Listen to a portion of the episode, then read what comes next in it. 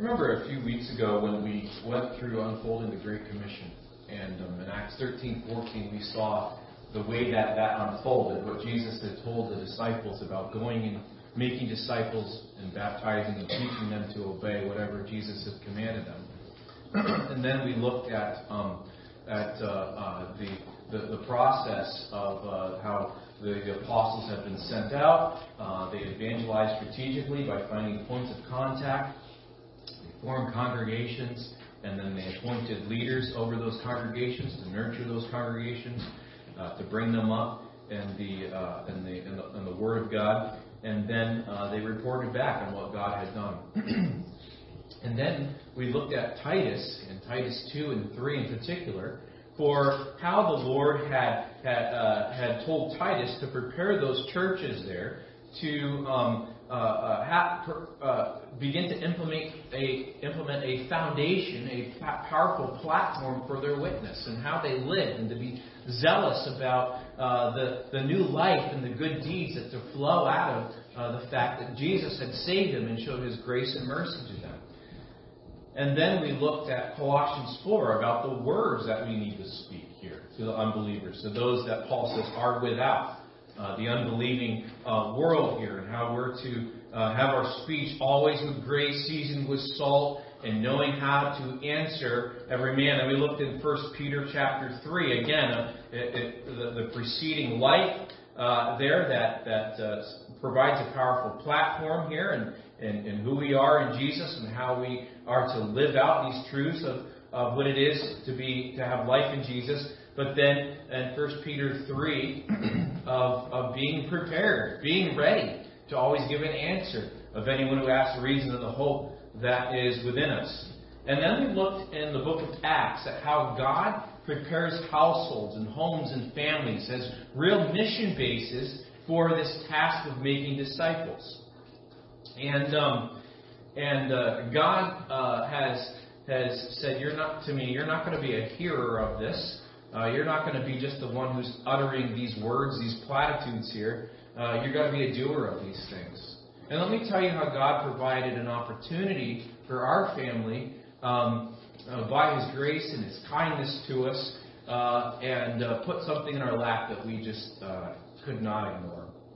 Um, some of you know that we live in North Union, about two miles up off the North Union Road, and uh, we there's there's there's three farms. They were all dairy farms, but they, that's changed over the years. Three farms that are around us, and one of those farms that's closest to us, his hayfield is kind of our backyard, uh, stone wall between our backyard and uh, and his hayfield. Well, that farm was recently sold and purchased by a couple who uh, moved into town uh, from another place in Maine. And it was a dairy farm, and now it's going to be uh, a meat farm. They're raising, built the Galloways and pigs and chickens, and uh, and so um, uh, we've uh, we've we've waved, we said hi as we as we would go by to the new farmer and uh, his wife and their their children um, who live with them, but uh, we we really hadn't got much further than that. And a few weeks ago, on our neighbor uh, neighborhood email chain, someone mentioned that this particular farmer, uh, his name is Skip, uh, had had a sinus infection that um, turned into some kind of disease that began to paralyze his body.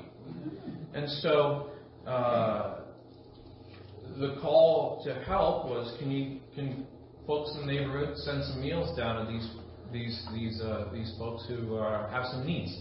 Um, his wife works at the school district and doesn't get home. Uh, they're not eating supper till nine or nine thirty because of all the all the catching up on the chores and stuff that she'd have to catch up on because he wasn't able to do these things and and um, and so could we be a help? So um, my my wife put together a, a, a simple meal and we went down and delivered it to to Skip. And um, here's here's the thing that kind of brought all these uh, truths that we looked at with unfolding the Great Commission together. Um, we knocked on the door. Skip answered. me and told him we are going to bring a meal. By the way, it's not. My wife would tell you that's not a lot of work for uh, just double what we're making, right? Gave the other, the rest of it to to to, uh, to Skip and his family. knocked on the door. Skip came to the door, knew we were coming, and uh, he we introduced ourselves on a, on, a, on a, deeper, more personal level, and uh, he started to share his story and um, some difficulties in life he had faced, and uh, then then this particular uh, disease that he had faced, um, which apparently is being reversed, and tried to find uh, answers from doctors, and uh, finally there was a doctor he came across whose wife had had the same thing, and he knew exactly what it was, and um, so he's making progress every day in getting his, his movement back. And, but it's still still not not quite there yet, but much much improved. But he said this. I've been a farmer for 30, 40 years. So I've never really had to ask for help. This is the first time in my life that I've had to ask for help. And when he said that, uh, we began to realize that our God, who has no things happen by chance, has taken a man who has now experienced a crisis in life and something that he's never experienced before. You know how it is to ask for help, right? And he has intercepted somehow our family with them. Uh, we are the closest um, uh, neighbor in our little email chain to them here. And so we began to listen to his story, and uh, he was he was visibly moved by the fact that you know, someone would just come by and bring him a meal. Um, you know, it wasn't family. Um, and uh, we uh, we said, hey, by the way, I got a, got two teenagers living at my house, and they're uh, certainly capable of helping with some chores and stuff. If you need help, I can help as well. Um, I'm the pastor of South Hope Community Church. Um, that's a church down there on Route 17. Oh yeah, I drive past there, and uh, I was relieved he didn't, uh, you know, pushed me away. He still was willing to talk to me here and, and seemed to be very open. Um, and uh, and and he he was he he began to, to weep um, that uh, that somebody cared to bring him a meal and to volunteer their services. And I thought that's not a sacrifice on my part. That's not a hard thing. Well, the next day um, he came by our house and brought home um, the pans and the, pots that he used, and, um, and a couple dozen eggs uh, from his chickens. And then the next day, uh, he came back and um, he drove up on his gator, and they brought his, his daughter, and um, his daughter wanted to meet my daughter, and they're 11 years old. And so they played together. He gave my kids rides around the hayfield uh, there on his gator, and then uh, Caden went down and, and played at the farm here, he left us his phone numbers. And uh, that's right now where we're at. But I'm praying that God takes the next step and gives me opportunities to speak to him about his eternal life. Um, God is not willing that any should perish, and all who don't know the Lord are under his wrath and his judgment and have sinned, come short of his glory. And uh, I'm really looking forward to uh, intersecting with them, uh, inviting them over to our house for a meal, um, kind of finding out what makes Skip tick, Skip and Karen, and uh, being able to share, um, by God's grace, uh, how God's made me tick uh, here. And um, I say that to say to you that um, God's in the business of doing this, and this really is through just simple. I mean, that was no sacrifice part. Through simple things like this, God's opened up doors that didn't exist. Now, I tried to have interactions with the previous farmer who owned that farm, and didn't really get very far.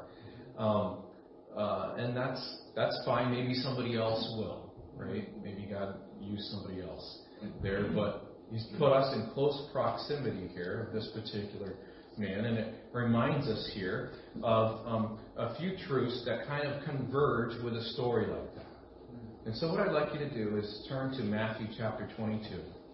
Matthew 22. I want to talk about God's purposes. Getting back to the basics here. God's purposes and uh, His plan for church body life. Matthew 22 and verse 35. Then one of them, which was a lawyer, asked him a question, tempting or testing him, and saying, Master, which is the great commandment in the law? Jesus said to him, You shall love the Lord your God with all your heart, with all your soul, with all your mind. This is the first and great commandment. Second is like to it. You shall love your neighbor as yourself. On these two commandments hang all the law and the prophets. Love the Lord your God with all your heart, all your soul, all your mind. In other words, every fiber of your being. Every fiber of your being. What does it mean to love God? To love God. I mean, that, that's just a, phrase we use so much and the Bible uses. What does it mean to love God? To love God. And part of the answer to that question is understanding what that word love means. He said there's two things here.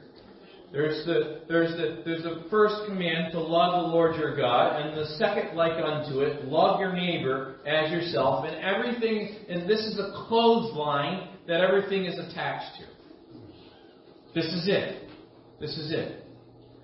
And so as he began to study this word love, which you have probably understand as the word uh, uh, uh, it's the noun agape and here as a verb form it's agapeo it means this and you probably can't read this which is why i gave you the handout here but it's to have a strong non-sexual affection the world thinks of love as a sexual thing right limited to that that's that's actually another greek word eros that's a different form of love but a love for a person and their good is understood by God's moral character, especially characterized by a willing forfeiture of rights or privileges in another person's behalf.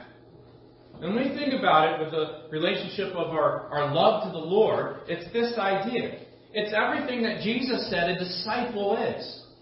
A disciple of Jesus Christ denies himself, right? And he takes up his cross and he follows Jesus. He's setting aside his so called rights and privileges to follow a new master. Um, it is it is the the the, uh, the principles in, in Luke where he says, uh, uh, "No man having put his hand to the plow and looking back is fit for the kingdom of God." It is a focus on God. And, a, and a, such a focus on God that any obstacles between me and my relationship with God, I'm going to move those aside. Things that I think I might want to do, my flesh, etc. Here, I'm going to put those things off. I'm going to be renewed in my mind of what, who God is and what He has made me to be, and I'm going to follow Jesus, loving the Lord your God with all your heart, all your soul, all your mind. That's the first and greatest commandment. And then attached to it, because how are you going to love the Lord your God without obeying the Lord your God, right? Is this second one, thou shalt love your neighbor as yourself. We can't love God vertically here. We can't have this vertical love here if we are not loving our neighbor on a horizontal level. In fact, John puts it this way. And, and talking about how we are to uh, love one another as members of the body, he says, if you can't love each other, how, who you have seen, how can you love God whom you have not seen? Right? And so he doesn't put this big wedge between those two things. Neither does the Lord here, right? He puts them together like two pieces of a sandwich, right? Here. Uh, on these two commandments hang all the law and the prophets. This is the clothesline that everything is hung off of here. So it is a it is a love for a person and their good is understood by God's moral character, especially characterized by a willing forfeiture of rights or privileges in another person's behalf. remember what Jesus said in John 13:34, because we're getting into um, body life in Ephesians chapter 4, and this is going to come up again, speaking the truth in love. But Jesus said this to his disciples that night after he had showed what setting his rights and privileges aside looked like. When somebody's on death row, they ask them, What would you like for your last meal, right? Try to throw them one more bone, right? Try to give them one good, one good thing before they execute the criminal. Jesus, last night, is washing filth of the dirt of Jerusalem street and probably animal feces off his disciples' feet. And he's doing it as an example to them. And he does all that to show what love is. And in John 13, 34, he says, A new commandment I give unto you, that you love one another. Not like the old commandment that said, Thou shalt love thy neighbor as thyself. But he says, As, here's a new qualification, right? That you love one another as what?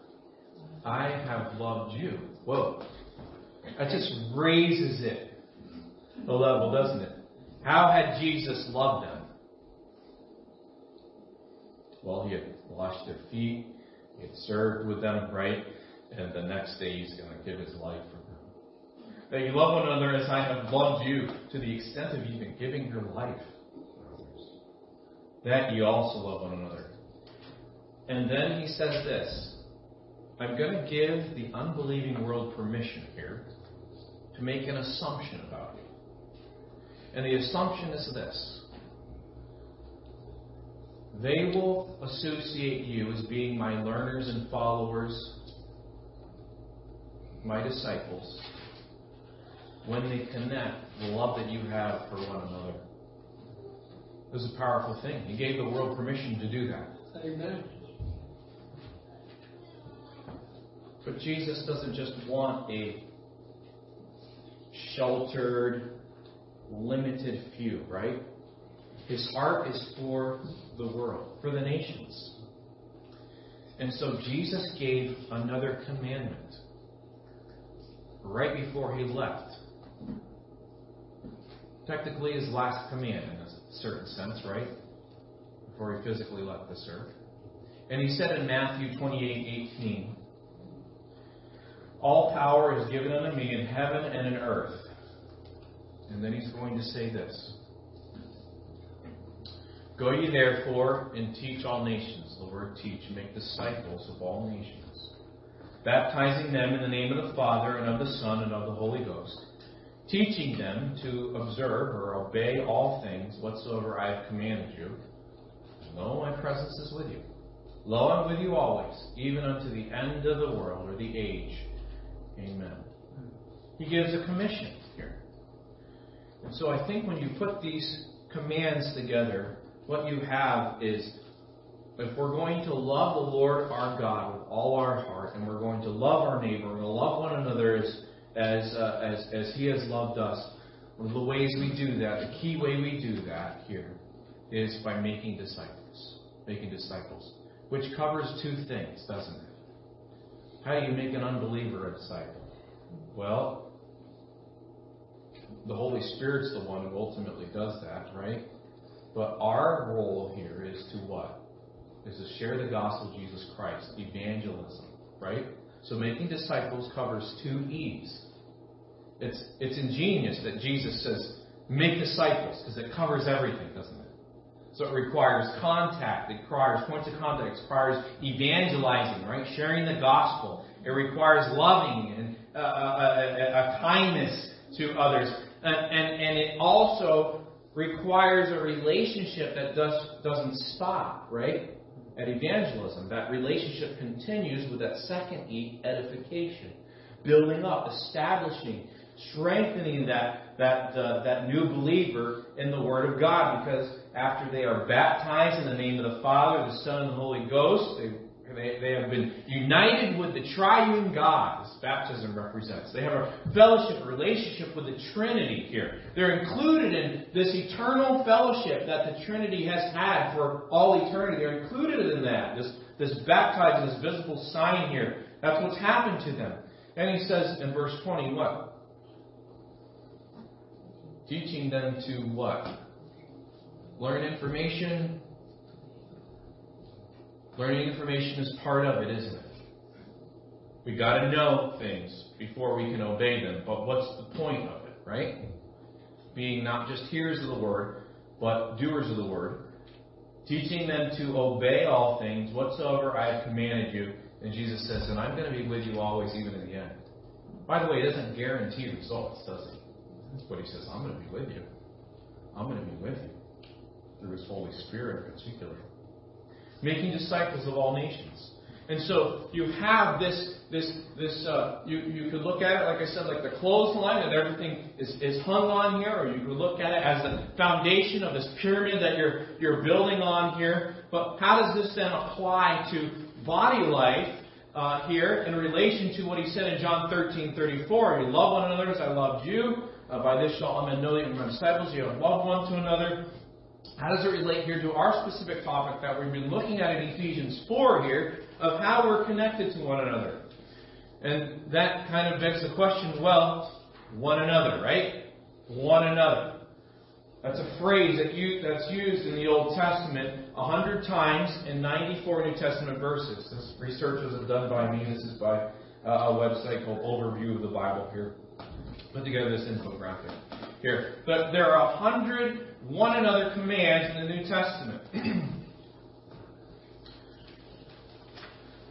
What's interesting is if you look at them and categorize them, you're going to see uh, some common themes, some common themes of what we just talked about.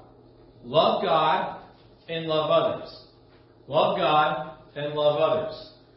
Notice that one third of these one another commands deal with unity of the believers. Unity of the believers. Be at peace with one another. Don't grumble among one another. Be of the same mind with one another. Accept one another. Wait for one another before the Lord's Supper. Don't bite, devour, and consume one another. Don't challenge or envy one another. Gently and patiently tolerate one another. Be kind, tenderhearted, forgiving to one another, bearing with and forgiving one another seeking good for one another. Don't repay evil for evil. Don't complain against one another. Confess sins to one another. One third of them. One third of these hundred. Right? And then, one third of these commands instruct Christians to love one another. This one's repeated often, often in several places. Love one another. Just like Jesus had told them in John chapter 13. Through love, serve one another. Tolerate one another in love. Greet one another with a kiss of love. That's the idea of simple greeting. Cultural uh, greeting in that day was a was a salutary kiss on the cheek. Be devoted to one another in love. Let your love be without hypocrisy. Paul says in Romans 12. You, do, you, do you get what he's saying with that one? Let your love be without hypocrisy.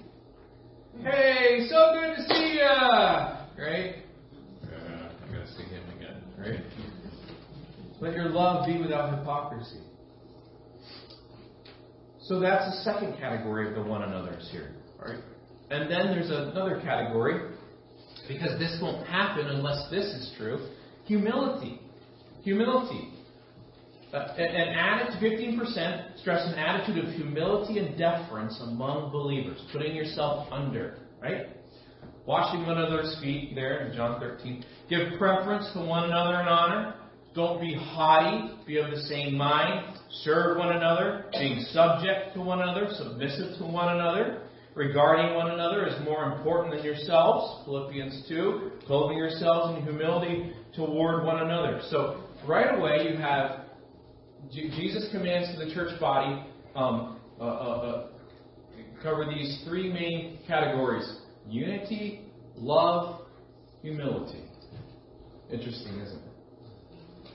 And then here's others here that probably could also, there's some overlap here, but here's the others. Don't judge one another. Don't put a stumbling block in a brother's way. Greet one another with a kiss. Husbands and wives, don't deprive one another of physical intimacy. Bear one another's burdens. Speak truth to one another. Don't lie to one another. Comfort one another concerning the resurrection. I would add the return of Christ. Encourage and build up one another. Stimulate one another to love and good deeds. Pray for one another. Be hospitable to one another. Teach and admonish one another with psalms, hymns, and spiritual songs. Now, here's the key. Here's the thing about all these commands. You don't have to have a master's of divinity degree to do this. The newest believer, and many times the newest believers are some of the most passionate about obeying the Lord Jesus, aren't they? Uh, from, the, from the youngest child in here, they can practice these things, right? Practice these things as ones who have received Jesus' grace. Now you might say, well, how do you practice these things? Some of these things I don't see necessarily geared toward. They're not my thing. And that's kind of the point, isn't it? They're Jesus' thing. And Jesus has put his life in you as a new believer. But I think the scripture shows us that we have gifts that will help us, uh, uh, that, that we will express these commands in different ways through. Okay? And so last week, I, uh, as we went through Ephesians 4 and talked about how God has given every believer a gift, a way to serve Him that will figure more prominently uh, than others. Um, I mentioned to you that uh, here's some practical tips for finding out what your gift is. Study the lists. Study the list of gifts. And here are the gifts that uh, uh one particular website listed here. Um, I think it was minitools.com or something like that. Here you have uh, 1 Peter 4 is the shortest list. It talks about our words being the very words of God, the oracles of God. Uh, and then uh, uh, serving, serving according to the ability that God gives. So you have word and deed. Then in Romans 12, various gifts of exhortation, giving, leadership, mercy, prophecy, service, teaching.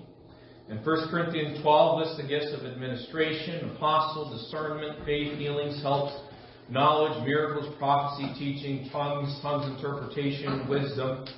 Ephesians 4 that we looked at, apostle, prophecy, evangelist, shepherd, teaching. And then uh, this particular website listed some that talk about a particular role or a particular uh, thing that you do as offering a, a, gift as well. Which some of these are up for debate here. It's not the point. It's to make you think here this morning uh, here. But but um, uh, you'll notice that there's some that are repeated a couple times, and I put those in bold and italics uh, here. Some, uh, some repeated and, and about three lists. But regardless, have you ever thought about what these gifts are? What these gifts are? This particular individual uh, gave some definitions to these gifts that they see in Scripture. And I think they might be helpful if you would read through those, maybe to figure out the way that, that, that God has gifted you. I think some of these things have, have certainly dwindled down uh, and, and are not uh, as prominent as they were in the book of Acts. Uh, they are, uh, we haven't seen them practiced. And some of them are going to be more normal and practiced much more. Um, probably a, a, a, big difference, right, between uh, uh, the, the, the, gift of uh, administration or exhortation and seeing the, the frequency that that comes up, and then the gift of tongues, right? so far in my life, I haven't heard the gift of tongues personally. And maybe that's changed forms. Maybe it's someone like Connie or Birch who's really good with languages. I don't know, actual languages. Um, but that's not the point. The point is, what's your gift? What's your gift? And as was mentioned um, last week, uh, one of the things that needs to be true of your spiritual leaders is to ask that question and help you think through it. So here's some tools here to put in front of you. By the way, there's on the, uh, online there's spiritual gift surveys, and you can answer questions and you know supposedly come up with your spiritual gift. Some of those are helpful, some of them not so much. But at the very least, maybe they'll help you think about, hmm, how has God designed me? And remember, when God gave you a gift, who was He really giving it to? He was giving it to the church. He's giving a gift to the church through you. Through you. You're the vehicle of that gift. And so I'm just challenging you here to really think through uh, particular gifts, the way that God has given you, because it is a way to serve and build up the body. It is a way to do these one another's. It is a way to love the church as Jesus loved the church. Now, it really brings us to some truths about us as disciples of Jesus Christ that I want us to, to think about here this morning. This is a map here of uh, just about every one of our families in our church in Knox County. All right? Oh, there's my house. Um, this is where we live, right? Now, Bruce and Liz, you're outside Knox County, and uh, Charlie and Becky over there in Frozen Land uh, there. Um, but this generally here, this is this is this is this is this is our area here. This is our Jerusalem, isn't it? God's given us a primary stewardship of Jerusalem. God hasn't given us a primary stewardship of Taiwan. God hasn't given us a primary uh, stewardship of the county. Right? Or Bangor. This is our stewardship here. This is our stewardship. And God's put us all in different places. Now you might notice on that map, and I had Tara put this together because I was curious. Where do we live? Where do we live in our county? And um, by the way, if you're on the fringes of this map, you know exactly who you are, don't you? And all the clusters here, we're trying to figure out which one's me here. But I uh, generally I see some clusters in Warren. See a little little cluster there in the Rockland area, right? Uh, there's a cluster here in North Union and Washington, and and, uh, and, a, and a little cluster up there in Appleton, and then there's a cluster right over here, right, in the Hope and Union and Rockport area here. Do you think God wants to reach those areas through these clusters? Yeah, I think He does. Um, a few weeks ago, well, a few weeks ago now, it's like several months ago, beginning of the new year, one of the things we did was we prayed through certain um, uh, topics and themes, kind of worked from the global more to a local theme here. And we got together on one of those times um, with people in our own towns in this church, and we prayed together for those parts, those towns. So people in Rockport um, got together and prayed for Rockport, and that God would use them in their particular town. People in Washington, uh, people in Union. Union might have one of the bigger representations, people in Warren, etc. And as I was praying as a resident of Union for my town with those others in Union, Doris and, and Dwayne and uh, and uh, Heidi, or no, not Heidi. Um, uh, Curtis, you were with the team, so you weren't there. Um, those, my Union people. Peter, yep, and uh, Jason, Sarah, Lynn, others were representing Union uh, here. Um, the Lord actually began to really do something in our hearts when we were praying together. I had a few people come and say, you know what? For the very first time, I felt connected to this church in a deeper way than I ever have before. And I began to reflect on that. And I recently took uh, a, a, seminar on uh, disciple making uh, cultures in our churches and uh, began to think, you know what? the reason we're able to connect on a deeper level as we just did something very simple by praying for our towns, that God would use us in our towns. To keep to, to help make Union, Maine be a hard place to go to help them. The reason God did something during that time is because all of a sudden He put His mission in front of us. Instead of our own ideas and our own, you know, things that we like or enjoy. He put a task and a purpose in front of us. And he said, I want you to pray and focus on that. And you know what? Other things begin to melt away. And God's heart for the nations, specifically uh, his heart with our responsibility and roles in union or wherever your town was, began to grow large. And that's all we did. We prayed. That's all we did. We didn't take next steps and go after that here. But here I want to suggest you a next step. Okay? How about if people in your towns, or in your towns, or maybe you're close to another town, maybe you're the only person in Lincolnville, right? Bruce and Liz, but you're closer to some other people in Camden or whatever. Uh, and, and you got together and you prayed for your towns and you began to write down on paper lists of five names of each individual uh, represented in that little group there. Five names of people the Lord's putting on your heart to pray for, to see them come to the Lord Jesus. And then as that group, uh, then, then you begin to discuss uh, uh, how, what are some ways we can serve those individuals, be a blessing to them. All the same time, uh, the, the whole time praying that God works in their hearts and gives us real good opportunities to share the gospel. And what if these little clusters and communities, maybe of four to you know three, three or four families getting together, uh, began to to catch this this idea that you know what our our town, our region is my responsibility. I'm responsible for it. And God has put, like we talked about last time with the gifts here, God has put a, a sphere of ministry in my life here.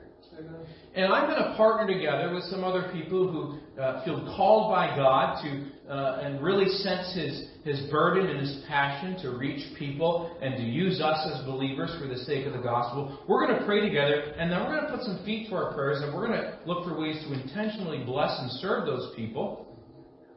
Maybe their particular needs, or maybe even just simply bless them. And give an opportunity to say, hey, we'd like to serve and bless you here if you'd allow us to leave this with you or to uh, to help you with this, because this is what Jesus has done for us. And here's the way He's specifically done it for us. And give opportunities for the sake of the gospel. I think that would help do a couple things. First of all, it would start to provide a track for us to run. Hearing all the things that we know we need to do. Make disciples, right? Be a witness. Uh, love each other. See each other's gifts flourish, right? And it's kind of all out there, right? In a big cloud. But when you start to put feet on the ground, these things kind of come together. And so I can say, hey, you know what, Sarah Lynn, you're really good at decorating, and you got this this real knack for for presentation, and and and maybe uh, there's something you could put together here for this particular family. Uh, Jay, you just got these skills right here that the Lord's given you. That's a ways to serve and open doors here and uh, and and can we help and support you with that and and see what God's going to do with this particular person? It's a powerful thing, isn't it? Because if all we're going to depend on is us coming here at you know 9 a.m. or 11 o'clock, right? Sitting and saying, "Hey, how you doing? How you doing? Good, good, good. Okay, see you next week, right?" That's limiting, right? God all the rest that God wants to do. That's good. We need to come together. And I just shared how I think it's important for us to come together as the assembly here. But that's not the end of it, right? That's part of it and a very important part of it. But He wants to scatter us and send us out. And so, what if we got together and we have dinner together and we begin to discuss and strategize these things? And I say all that to then close with this reading from Ephesians chapter 4.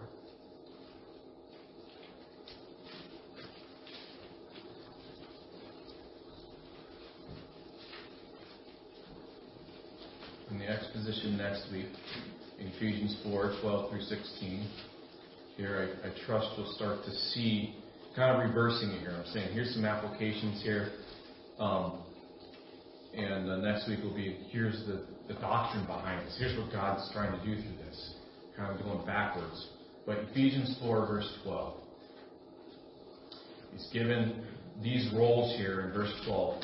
For the perfecting, the word is the equipping like use of a, a, a, a fishing net that would be um, have holes in it, or or some lines broken, knitted together, or a broken bone set in place. In other words, there's something that needs to, to get better, right? For the perfecting of the saints, for the work of the ministry, for the edifying of the body of Christ, till we all come in the unity of the faith and of the knowledge of the Son of God to a perfect man to the measure of the stature of the fullness of Christ. Which tells us there's no church that's arrived, right? Isn't that comforting? Isn't that comforting? There's no church that's they've made it.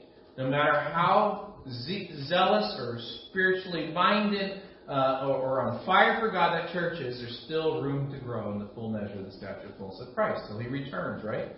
Or we go. That we hereafter be no more children, tossed to and fro and carried about with every wind of doctrine or teaching by the sleight of men, trickery, and cunning craftiness, cleverness, whereby they lie in wait to deceive.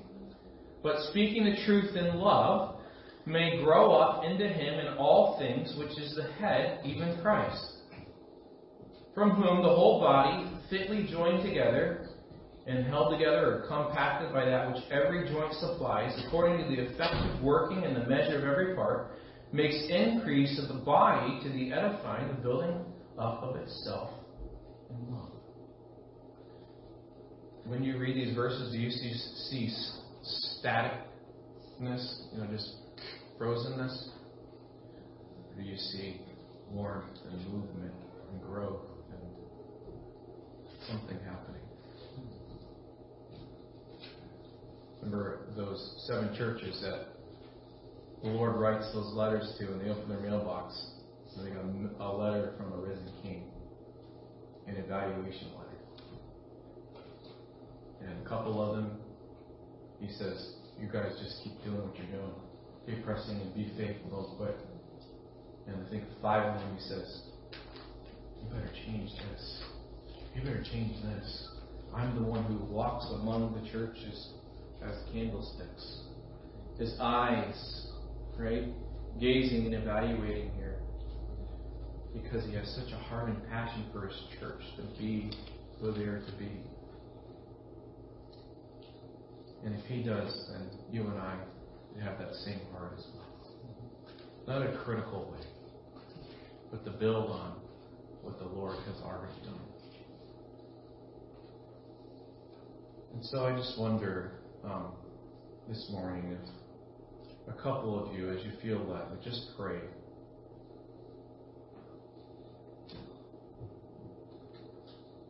The Lord continues to do these things in our midst. He's united us with Jesus. He made us a new creation. And He sent His Spirit to live in us, minister the life of Christ to and through us in word and in deed. We are a sent people, commissioned. That gives us purpose. And my life's purpose isn't bound up in my, in you know, my, my, my job or where I get my paycheck, right? Now I totally see that way I get my paycheck as a sphere of ministry here. A way that I can serve. Mm-hmm. A way that I can show the character of Christ a way that I can give a reason of the answer of the hope that's in me, right? And moms, your day isn't just a day where you're just trying to survive. It's sometimes it feels like that, right?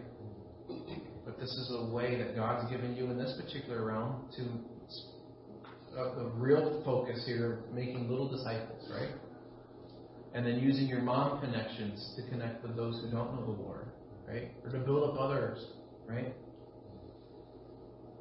And it's a paradigm shift, right?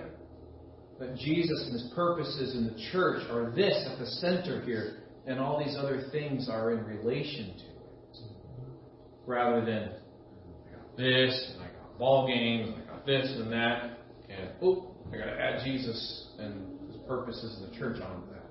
Right. That's that's that's not it according to Ephesians 3 Mm-hmm.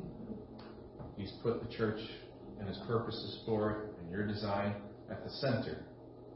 And the other things are to flow and correlate and relate